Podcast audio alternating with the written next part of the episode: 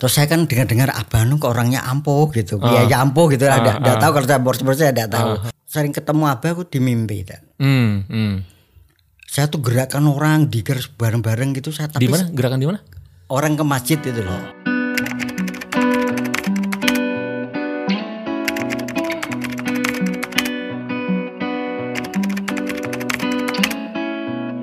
Assalamualaikum, Pak Aris. Waalaikumsalam Aduh, Ustaz Idan. Ini pun kabar ya, Pak. baik baik. Ini kalau ngeliat Pak Aris semua saya senang. Mana Pak Aris itu selalu senyum.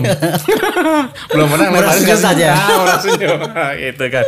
Ah, Pak Aris nih, makasih nih kita bisa apa namanya eh, main nih ke nama daerahnya apa nih, Pak? Daerah ngalian ya. Ngalian. Ngalian, Semarang. eh, tadi saya lupa di depan itu perumahannya apa namanya? Permatapuri. Permatapuri Jalan Riviera. Iya. Nah, sebenarnya saya kemarin bertanya-tanya, ini Pak Aris ada usaha mebel Riviera Furniture. Furniture. Iya. Ini Riviera artinya apa? Ternyata nama jalan ya? Ya nama, Atau apa ada nama makna klaster sini Riva. Oh, ya, nama klaster. Ya nama jalannya juga. Oh gitu. Apa ada makna lain selain nama jalan nih Riviera nih? Nggak ada cuma nama jalan sini namanya Rivera. Oh gitu. Iya. Kan Permata, komplek Permatapuri kan klasternya ada Rivera, ada Kuanta, ada Aira. Oh namanya Nah, ini klaster sini namanya Ri- Rivera. itu bahasa mana kok ada Kuanta? Namanya keren-keren itu Kuanta, Riviera, apa tadi Pak? Aira, Aira gitu kan? terus depan Prima. Eh prima. Kalau bahasa dari mana saya kurang tahu. Harus tanya dia- harus tanya tanya developer. Pak Aris ini eh, apa yang eh, ini nih Pak Aris eh, usaha ini Pak Aris usaha eh, mebel juga nih. Iya. Udah berapa lama tuh kalau boleh tahu? Kalau mebel kalau di Semarang sini ya, kalau mebel Jepara Rivera semenjak saya pindah stay di Semarang. Semarang. Dulunya saya kan staynya di Batang. Jepara. Eh Jepara ya. Aslinya kan Ah, Jepara. ah, ah, ah. Terus Gitu. Saya pindah ke Pindah ke Semarang, terus saya mebelnya saya namakan mebel Jepara Oke. Rivera. Kondisi pandemi gini ada pengaruh nggak tuh Pak Aris? Pengaruh sekali kan. Gimana tuh pe- pengaruhnya tuh Pak Pak Aris? Ya. Apakah yang biasanya ekspor lebih banyak ekspor atau lokal kemarin? Eh, Kita ini? kan orientasinya banyak ke ekspor. Hmm, hmm.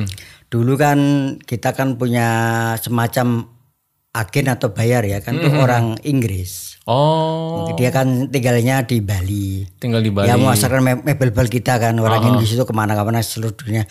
Pokoknya pemasaran mebel via dia. via dia. Itu Kita individu atau perusahaan tuh? perusahaan Oke. PT Ah, di, di Bali sana. Terus kita pokoknya produksi saja. Terus barang dilepaskan orang kita tidak tahu gitu. Oh. Gitu, Ya gitu. kita tahu tujuannya ke mana-kemana tapi ke nanti bayarnya yang nanti sama ke Australia ke, ke Australia ke siapa kita tidak tahu. Itu urusan yang sana. Mere- Mereka yang menyalurkan lah ya. Mereka yang Gitu. menyalurkan. Udah berapa tahun Pak ini main mebel nih? Kalau mebelnya sejak dari Jepara sudah Orang tua juga kali dulu main mebel bukan, juga. bukan bukan orang tua. Orang tua malah dulu toko emas. Oh toko emas. Toko ya. emas. Saya dulu me- me- mebel kalau aktif ya semenjak di Semarang ini. Semarang ya, oke. Dulunya kalau wak- waktu di Jepara saya itu di otomotif dulu. Oke oke. Hmm. Karena saya ingat di Masjid Al Mubarak Teken Center tuh ada apa namanya Itu mimbar. mimbar. Iya. Ini kan dari Jepara, luar. Atur sangat nih. nah, Paris, eh, tadi kan eh, kita ngelihat eh, sisi Pak Aris sebagai pengusaha mebel ya. Hmm. Nah, ini terkait dengan ketekianan karena kan kita juga akan bisa eh, bicara tentang kisah bertekian. Tahun berapa Pak Aris eh, mengambil talqin zikir tuh? Sekat- sekitar tahun 2005 mungkin. 2005. Nah, pasti oh itu masih ada Bang Sabah ya. Masih, masih, masih. Gimana tuh pertama kali Pak Aris itu berinteraksi dengan Pangersabah saat pertama kali menginjakan kaki ke madrasah, jumpa beliau, masih ingat nggak waktu itu kira-kira gimana Pak? Waktu itu sekitar tahun 2005 saya tuh ke Suralaya tuh memang udah tahu Hanom gitu. Tapi saya tidak tahu kalau itu mursid atau apa torekot saya itu saya tidak tahu. Tapi mah udah masyur lah namanya Udah ya. masyur, Oke, saya taunya kayak Yampuh gitu lah Ah, bisa oke. menunjukkan Iya, kayak- bisa menunjukkan penyakit gitu kan. Terus Ah, saya saya dari Jepara pergi, saya kan udah kema- ke mana-mana lah ke pernah ke Jawa Timur juga. Mengunjungi beberapa pondok juga Ya Kiai. cari-cari kiai gitu. Saya kan Oke. gurunya kan pedagang ya. Aha, guru pedagang, Pedagang, saudagar. ya, saudagar. Bagus saya keren. Saya kan pedagang kan pengen cari kiai yang Betul. bisa untuk kan bisa untuk curhat lah. Kan Betul. kiai biasa kan ngasih-kasih jimat, kasih Betul, apa tuh, amalan gitu ya. amalan supaya dagangnya laris. Nanti dagangannya kan ditaburin apa bisa laris kayak gitu-gitu. Tujuan pertanyaan saya dulu itu I- itu. itu tujuan awal mengunjungi para kiai Iya. pondok-pondok itu karena ada usaha usaha-usaha supaya sukses lancar gitu ya. sukses. Hmm. lancar gitu. Kan pedagang kan juga harus punya pegangan lah. Kira orang ah. orang dulu seperti itu supaya ah. mungkin lawan lawan Lawan bisnis lah, gitu, ah. Karena ada sasaran itu kan Ah, betul. kan waktu itu belum bertarekat kan belum bertarekat kan pikirannya semacam itu. betul betul Terus saya kan dengar-dengar Abah Nu kok orangnya ampuh gitu. Ah. Ya, ya ampuh gitu. Tidak tahu kalau saya boros-boros saya tidak tahu. Terus saya tuh pergi ke Suralaya. Hmm. Pagi waktu itu saya kan masih tinggal di Jepara. Heeh. Pagi dari Jepara sampai Suralaya itu udah tengah malam dat. bawa mobil Bawa mobil, bawa sendiri. oh ini sendirian Udah saya bapak sama teman lah ya heeh. sama itu ada yang ngantar sih. ke sana terus terus saya sampai sana terus saya tapi waktu sampai sana itu pas ada manakib. Oh lagi ramai Tapi saya tahu tahunya saya wah, lu pondok ini gak ada pasar malam tak bilang gitu. Gitu, gitu, gitu kan. Terus waktu itu listrik mati terus pas ini hujan terus terus saya mau ke situ terus, mau- terus ada yang saya ke Surabaya terus lihat-lihat pas masa malamnya itu kan Hmm. terus sikat waktu terus pas habis setelah dari Surabaya itu habis subuh saya terus saya tuh lihat tuh ada orang talkin tapi saya saya tidak tahu kalau itu talkin itu saya tidak tahu. Oh. Itu talkin itu saya tidak tahu. Tahunya tuh orang itu baru di apa sama kiainya gitu loh. Oh, Terus saya ikut aja nih bro talkin. Saya tidak tahu kalau setelah talkin itu bayat untuk toriko. Untuk ikut belajar zikir. Zikir, Jadi gitu kan tidak Pak, tahu. Pak Aris waktu itu udah masuk aja ke masjid, dia ikut aja gitu. iya ikut aja. Oh oke. Terus saya ikut talkin waktu itu yang talkin tuh Pak Nasution ya. Oh, almarhum ya, almarhum. Terus saya ikut talkin saya saya tidak tahu kalau talkin itu kan berarti nanti kan itu te- te- harus kan, Mengamalkan. mengamalkan Betul, amaliyahnya. amaliyahnya Ya. kan saya tidak tahu saya, saya, saya dengarin aja gitu tapi di talkin saya tuh ya nangis nangis saat itu saya waktu itu Heeh. terus setelah talkin terus saya tuh setelah itu saya pulang sampai di rumah itu untung saya tuh beli buku ukumul jumaan ya Ukur Jumaan. Terus saya saya amalkan itu kan la ilaha illallah itu kan saya kan jelas waktu itu. Oh. Saya- tapi di hukum jumaan itu saya tuh tidak legowo kalau itu ada tulisan toriko di dia belum Oh, nggak ngeh lah ya? nggak ngeh lah nggak ngeh. pokoknya tahunya itu amalan ya supaya saya itu ada amal-amalannya gitu setelah itu terus lama kelamaan kan hampir se- setahun apa dua tahun ya. Heeh. tapi tiap waktu habis sholat itu saya amalkan terus itu Wah, saya baca Hmm. itu buku itu. Tapi saya belum merasa saya saya ini muridnya Abah Hanum saya belum merasa. Saya baru karo torik apa Hmm, pengamal torik kokodiriyah sebetulnya tahunya pokoknya amalan lah apa itu. Hmm. terus lama kelamaan saya kan hafal. Hmm. saya hafal terus saya tuh jadi mikir maksudnya itu apa ya dulu kok waktu di sana saya suruh la ilaha illallah terus terus dalam hati suruh gitu-gitu. Zikir kopi gitu ya. kopi itu kan terus saya tuh mikir terus saya penasaran saya saya ke- saya kembali ke Suralaya. Suralaya Ah. terus saya ikut talkin lagi Oh, ikut takin lagi. ikut talkin lagi ikut talkin lagi terus tak- lihat lihat terus saya saya mau cari-cari wah terus saya, saya tahunya kan kiainya kan Yang kemarin Alkin. Nggak, tetap Abah Hanom tapi Abah Nom. ah. saya mau tanya-tanya kok kayaknya enggak bisa jak komunikasi Oh, saya- Tapi yang pertama itu sempat waktu talkin pertama dengan Pak Nasution, sebelum pulang sempat silaturahmi dengan Pak Sabah nggak? di sempat kan ikut air gitu sih Iya, ikut ngalir lah ya. Ah, itu antri Oh, iya kan banyak itu pas sama Nakib ya. ya karena air itu loh Nah itu pertemuan yang singkat lah ya. Iya. Oke, nah, terus, Terus yang kedua. udah, udah sempat tentang komunikasi apa apa Iya. dah sempat udah ada yang jak komunikasi di situ lah terus setelah itu terus kan ke situ saya ikut talkin ikut tekan lagi saya masih pulang lagi saya itu pulang lagi belum dapat apa-apa Hmm. masih blank masih tikian saya belum tahu terus saya ke situ lagi. Terus setelah ke Suralaya ikut talkin lagi. Terus setelah itu saya baru ikut bisa merasakan oh ini toriko kodirian sabadiyah gitu. Terus saya saya amalkan dengan sungguh-sungguh kan setelah pulangnya. Terus saya itu setelah berserah singkat berjalan waktu saya kenal Haji Baban. Nah, itu Putra ukur- beliau putra ya. beliau kan. Terus saya terus saya penasaran lagi saya pernah ikut puasa Ramadan tuh pernah di sana sampai dua minggu Tat. Oh. Saya pengen tahu tiket itu apa gitu loh. Tapi tinggal di mana waktu itu pas dua pekan itu? tinggal di depan pos kampleng. Rumahnya siapa tuh? Rumahnya itu adiknya Abah Nur. Abah, Abah Nom yang Iya. perempuan. Oh. Rumahnya iya. Pak Mat itu, Iya, iya, anunya iya, tuh Pak iya, Mat. iya, iya, iya. gitu. Ah, ah. Saya di situ dua minggu di situ, tapi saya kan Sendirian ya? sendiri saya di, tapi saya cari-cari loh pondok ini kok tidak seperti istilahnya di pondok di Jawa tapi puasanya kan ada ngaji kitab kuning ada apa apa gitu loh Tat. di situ tuh udah ada Hmm. Los aja ya? los kan nggak tahu kalau itu di situ pusat amalia gitu gitu Ah, kan betul. tahu bukan pusat syariat gitu Betul, kan betul, ngaji ngaji betul. gitu kan memang nggak ada Iya, di situ kan ah. terus saya terus ya pokoknya di situ ya Pak, ikut ikut, ikut traweh apa pokoknya dia gitu, gitu wah berjalan waktu se- selama Hmm, Dua selama pekan. dua minggu situ Ah. saya setelah itu saya pulang Oh gitu. setelah itu agak itu terus setelah berjalan lalu setelah bertahun-tahun berlalu terus saya dicari sama Pak Pak Sudar waktu itu Pak Sudar Jepara. Pak Sudar Jepara Iya. itu kan waktu itu kan belum belum ada pembentukan perwakilan itu kan Betul, belum ada betul. saya ditelepon lo kamu tahu saya dari mana dari Haji Baban gitu Oh karena sempet ini ya apa Iya, saya kan dengan Haji Baban ya. saya. Terus juga Pak Haji Yunus juga ngubungi Haji saya Yunus, Yunus Pati. ah, Pati, iya. Terus tahu saya dari mana? Dari Haji Baban gitu.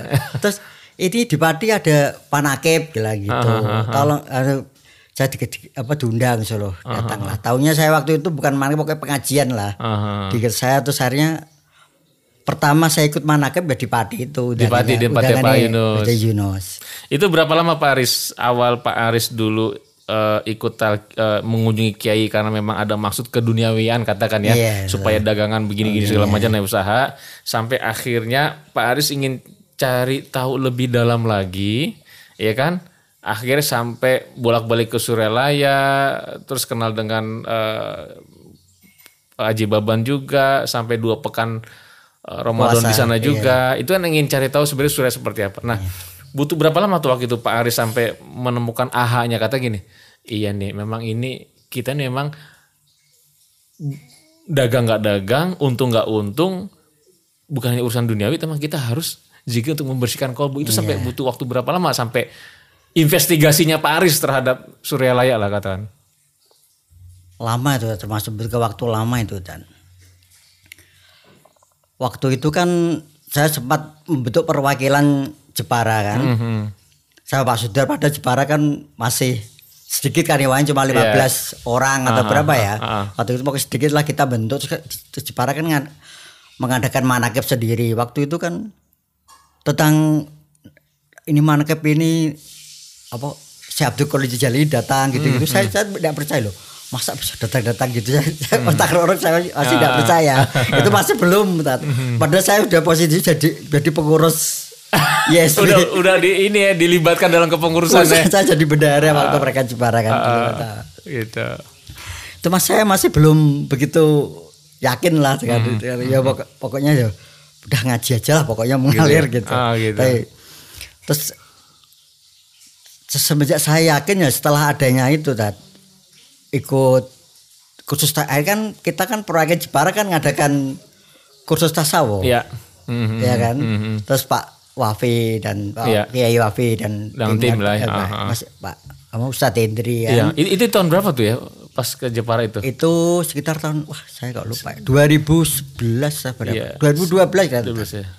Saya sih saya pas saya enggak ikut tuh. Saya Saya ikut itu ada. waktu itu pas Jepara ma- masuk ke Karimun. Pak Pak guru tuh yang ada di Karimun. Oh Pak Aliadi ya? Ah, Pak Aliadi itu kan baru bentuk tuh gitu kan. Nah, saya sempat ke sana. Dan sempat sekali manakib di di Jepara. Nah, itu berarti setelah tahun 2012 eh, apa namanya eh, ada kursus tasawuf di Jepara. Jepara. Baru lebih ini Lebih terbuka. terbuka lah lagi setelah kan tahu tentang ilmunya Oh. gitu kan. Padahal waktu itu Jepara mengadakan kursus tasawuf kan dengan kondisi hewan Jepara kan cuma berapa orang tak coba walaupun sudah Sedikit. terbentuk Iya iya. perwakilan tapi Iya. yang kerja kan so- Iya iya. ya ke sana kemari cuma berapa orang Iya, iya. perwakilan Jepara kan cuma Iya. Sekarang udah yang aktif mungkin cuma 15 tuh berapa ya dulu waktu saya bentuk itu. Hmm, hmm. Sekarang ya Udah banyak. Ya, ya kurang ya, Alhamdulillah ya. ya lumayan lah banyak belum Iya, ya. Wajar kemarin kita saya ya udah lumayan lah pergaulan mungkin Iya. 40 50 mungkin ada, Ada lah. lah, Tapi ya. yang hati ya ya masih sedikit lah. Nah sekarang Pak Aris ini juga dilibatin di kepengurusan Jawa Tengah ya Iya. Se- sebagai Bendara. emang juga. cocok sih emang nih kalau Cocok pengusaha apa? pengusaha ini cocoknya megang-megang duit benar. Mana lah yang. Karena siap ini nombokin resikonya. Enggak juga. Tapi sekarang tak buat udah mau tak bikin apa tak bikin profesional. Oh profesional, Oke. mantap. Kalau mantap. dulu kan emang kalau masih di Jepara, apa Jawa apa, apa itu kan emang Iya. ya kan ya individual ada apa-apa harus ya. Gitu. Tapi kan sekarang organisasi kan harus Iya. semua harus Iya, harus upgrade semua, lah ya. iya, oke. Ini tapi untuk yang di LD ya. apa? Apa yang di Jawa Tengah di LD atau di ISB? LD. Masih ya? YSB kalau Yang di LD? Semarang ya saya kan Enggak kalau di Jawa Tengah LD belum ya? belum belum masih Oh, baru oke. Korwil Pak YSB mau Baru YSB. proses mau Mau proses ya untuk mau LD. dibentuk. Oke. Tapi kalau di Semarang udah ada LD-nya. Udah. Oke. Nah, saya, Pembina atau apa? saya ketuanya kalau Wah, Masya Allah, iya nih megang palu Semarang nih. Se- Sebenarnya saya jadi ketua tuh kayak gimana ya Tat ya? Saya kan kota-kota LD3 itu kan rata-rata ustadz ustadz gitu Ah, kan. saya juga Yang bukan ustadz, Mau balik gitu. Saya jadi ketua LD3 saya kan Ah. pedagang. Yang yang dibutuhkan itu kan ini penggerak. Ustadz kadang-kadang banyak, tetapi tokoh yang bisa menggerakkan orang untuk bertarikat itu yang paling penting sih, Pak Aris. Tapi yang menarik gini, Pak Aris, Jawa Tengah ini kan luas ya. Eh areanya luas, populasinya juga besar. Ini kan nggak mudah nanganin apa namanya eh, ikhwan di Jawa Tengah yang begitu luas, begitu beragam. Nah, oke lah kemarin kan di ISB gitu kan, sekarang kan eh, dibentuk LDTKN. Nah, sekarang Proses. sudah Oh, proses ya, Bentuk LDTKN. proses LDTKN. Nah sekarang juga sudah ada di LDTKN Semarang. Apa sih eh, tantangannya nih untuk mengembangkan TKN di Jawa Tengah nih, Pak Aris? Kalau dari pengamatan seorang Pak Aris nih melihat eh, dakwah TKN di Jawa Tengah, Ya semua kan dari latar belakangnya lain-lain semua kan. Menurut kan Jawa Tengahnya begitu luas dengan Hmm. Heterogen ya. heterogen sekali kan agak agak sulit kan. Hmm. Biasanya justru pembentukan semangat nanti setelah pembentukan itu kan Iya. so- iya, iya. ya kerja berapa orang itu sulit juga gitu. Dan juga masalah itu kan kalau kita Jawa Tengah itu kan bu- belum punya tempat sekretariat. sekretariat untuk kegiatan gitu loh. Oke, base camp, base camp. Base camp, base campnya kita tuh Hmm. belum punya gitu. Makanya kita dalam kegiatan itu sulit mau kita mau ketemu iya. ya. Jakarta sudah ada senternya TKN Iya, Center. Center. Jogja juga lagi bangun. Nih Ja- Jawa Tengah mau kita kipasin nih biar cepet nih. ya minta dukungannya lah tadi. ya. Amin amin amin. Eh, selain heterogen kan gini nih Jawa Tengah itu kalau di Jakarta sih relatif nggak ada yang tinggal di pelosok ya namanya kota Jakarta ya eh, kecil. Nah di Jawa Tengah ini kan ada yang di kota ada yang di pelosok. Daerah yang kadang-kadang itu pun juga mohon maaf eh, mereka itu sangat nggak inilah nggak megang handphone gitu kan. Emang mereka bertani gitu kan tinggal di pelosok. Itu gimana tuh teman-teman eh, TKN Jateng penetrasi dakwah untuk sampai ke sana tuh biasanya bikin bikin apa tuh Pak Aris program-program seperti apa tuh supaya mereka tuh akhirnya bisa apa namanya eh, ber-TKN juga Selama ini sih kita sih ikut kegiatan rutinitas mereka Tat. Kalau pas Oh. mana ke mereka kapan apa kita datangi. ngiring gitu ya Kita ngirim mobile kita ke sana. oh gitu Ka- kalau wakil talkin nih yang yang sering beredar di Jawa Tengah siapa itu ya kayak dari dari. Pak Kian Hari ya. Beliau tadi- kita juga tadi baru dari Kian Hari, beliau udah sepuh juga tujuh- 79 gitu kan. Gitu.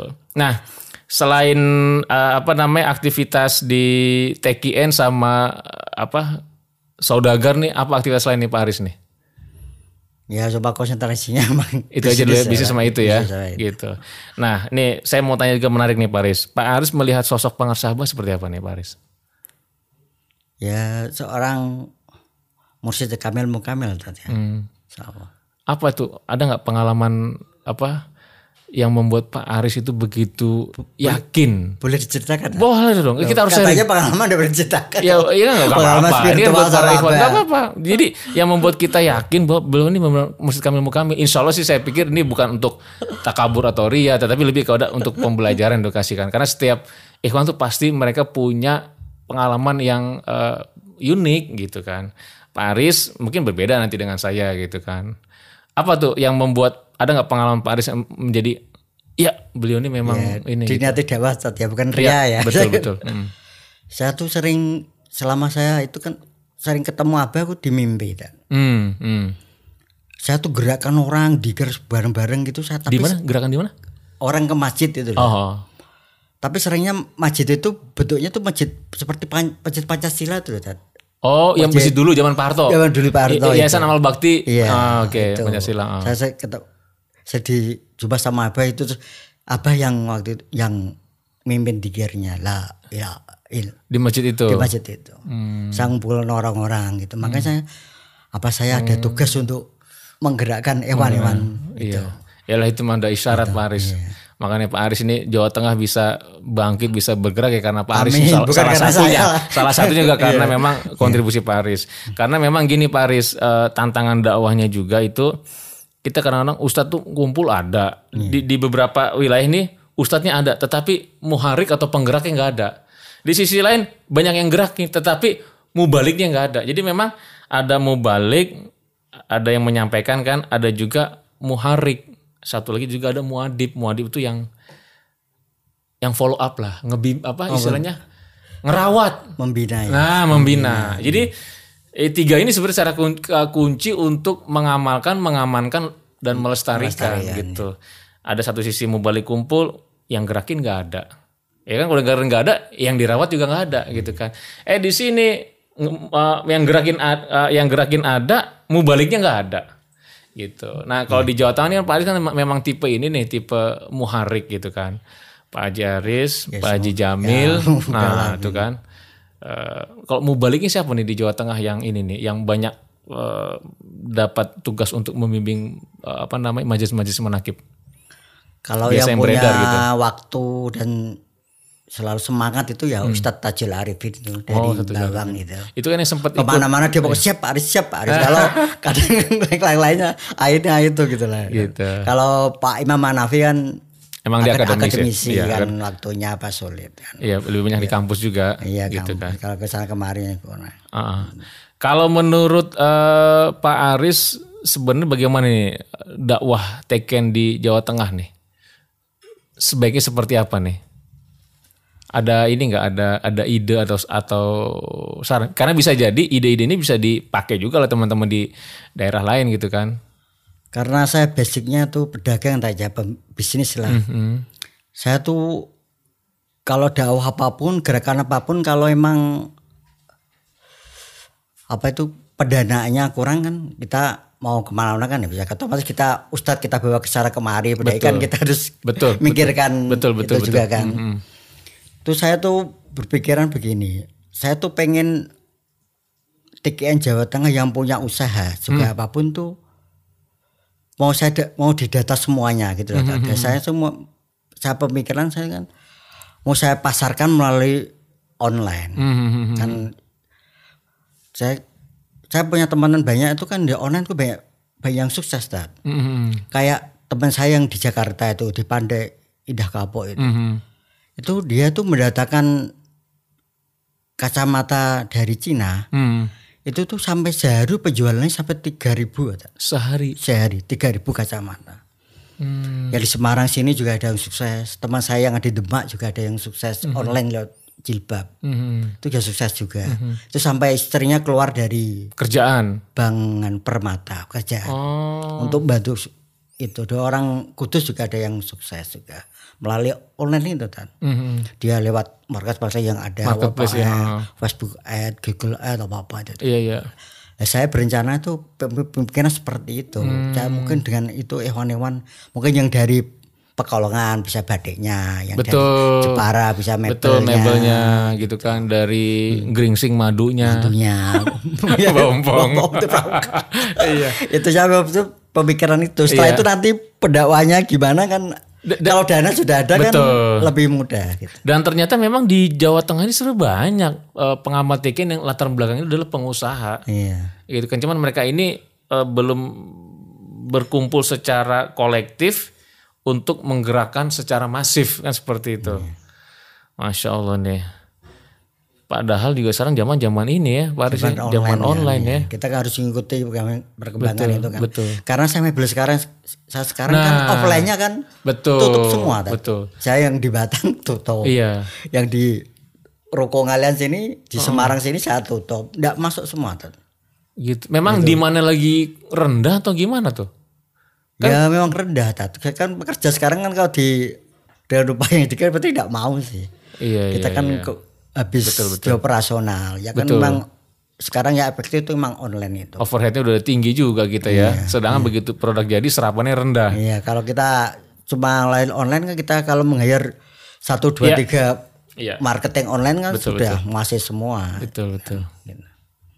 Betul. Jadi perkuat dan memang segini Pak Aris ada yang menarik nih eh, di apa namanya di diskusi ini kan NU juga baru harlah tuh kan Iya. di diskusi bahwa definisi ulama itu jangan dipersempit hanya orang yang mempunyai background keagamaan Ngaji, ngaji, gitu. Sebenarnya harus ditumbuhkan ulama dari versi sodagar. Iya. Karena seperti masjid di sampingnya itu pasar. Itu kan sebenarnya antara ibadah iya. dan ekonomi harus berjalan beriringan. Iya, sekarang masjid-masjid kan banyak yang gitu kan. Iya, jangan sampai sibuk ibadah dia pulang pusing mikirin Iya. sekolah anak. Iya. kan ujung-ujung gitu. Dia ada di masjid jikir, pulang stres juga karena anak sekolah gimana, sekolah makannya gimana, gimana, ya. bayar kontrakan gimana kan gitu. Iya. Jadi memang ini ide yang menarik nih buat eh, ide dari teman Jawa Tengah mudah-mudahan bisa terrealisasi nih. Iya. Eh, dan bahkan sangat memungkinkan bisa kolaborasi dengan eh, daerah lain tuh Paris. Oh, iya. Seperti itu. Memang kayak di kayak di Jakarta ini memang nggak mudah sih me- menyatukan eh, ikhwan ini untuk mem- menggulirkan kegiatan ekonomi. Kita kalau di Jakarta kan ada BMT, BMT Nasuha. Nasuha itu kan si kepanjangannya Wahana Sufi Pengusaha Nasuha, gitu kan. Nah, jadi supaya bagaimana tuh bisa bergulir. Memang tantangannya nggak nggak nggak mudah, tapi setidaknya at least udah mencoba lah. Dan mudah-mudahan sih Insya Allah ini di, di Jateng dengan Amin.